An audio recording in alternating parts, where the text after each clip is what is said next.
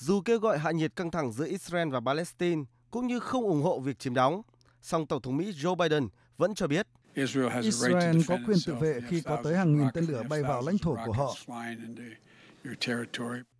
Còn Ngoại trưởng Mỹ Antony Blinken thì nhấn mạnh Chúng tôi đã rất rõ ràng rằng các cuộc tấn công bằng tên lửa vào Israel phải kết thúc.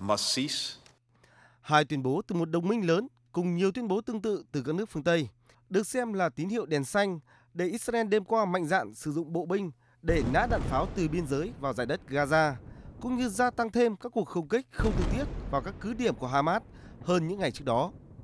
Tuy nhiên, bộ binh Israel vẫn chưa đổ bộ vào bên trong giải đất Gaza.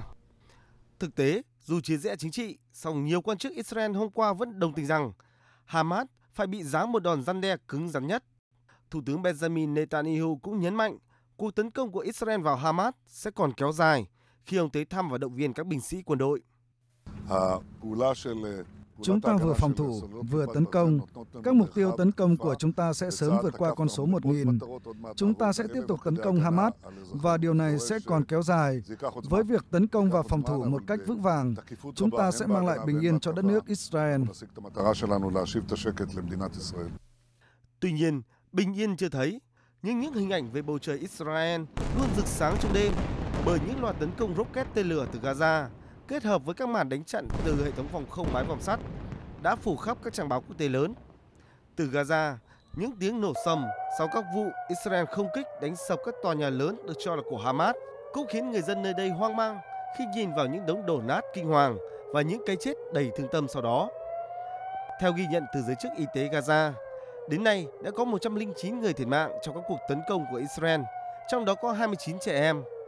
Đặc biệt trong số này có một tư lệnh lữ đoàn thành phố Gaza của Hamas. Phía Israel cũng xác nhận 7 công dân nước này đã thiệt mạng.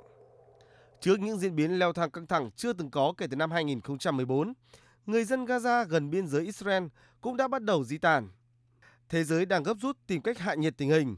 Hội đồng Bảo an Liên Hợp Quốc đã họp hai lần trong tuần qua. Tuy nhiên, sự chia rẽ khiến các bên chưa đi đến một tuyên bố chung.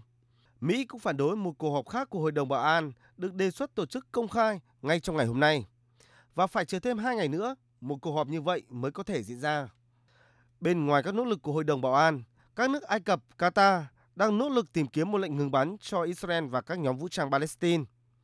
Mỹ cũng cử một quan chức ngoại giao tới khu vực để hạ nhiệt tình hình.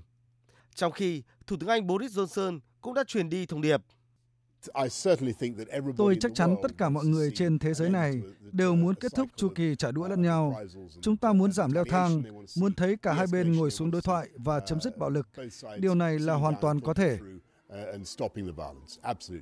Các nước Ả Rập vẫn luôn lên án các hành vi của Israel, bày tỏ ủng hộ và sát cánh cùng người dân Palestine về cuộc đấu tranh chống lại sự chiếm đóng.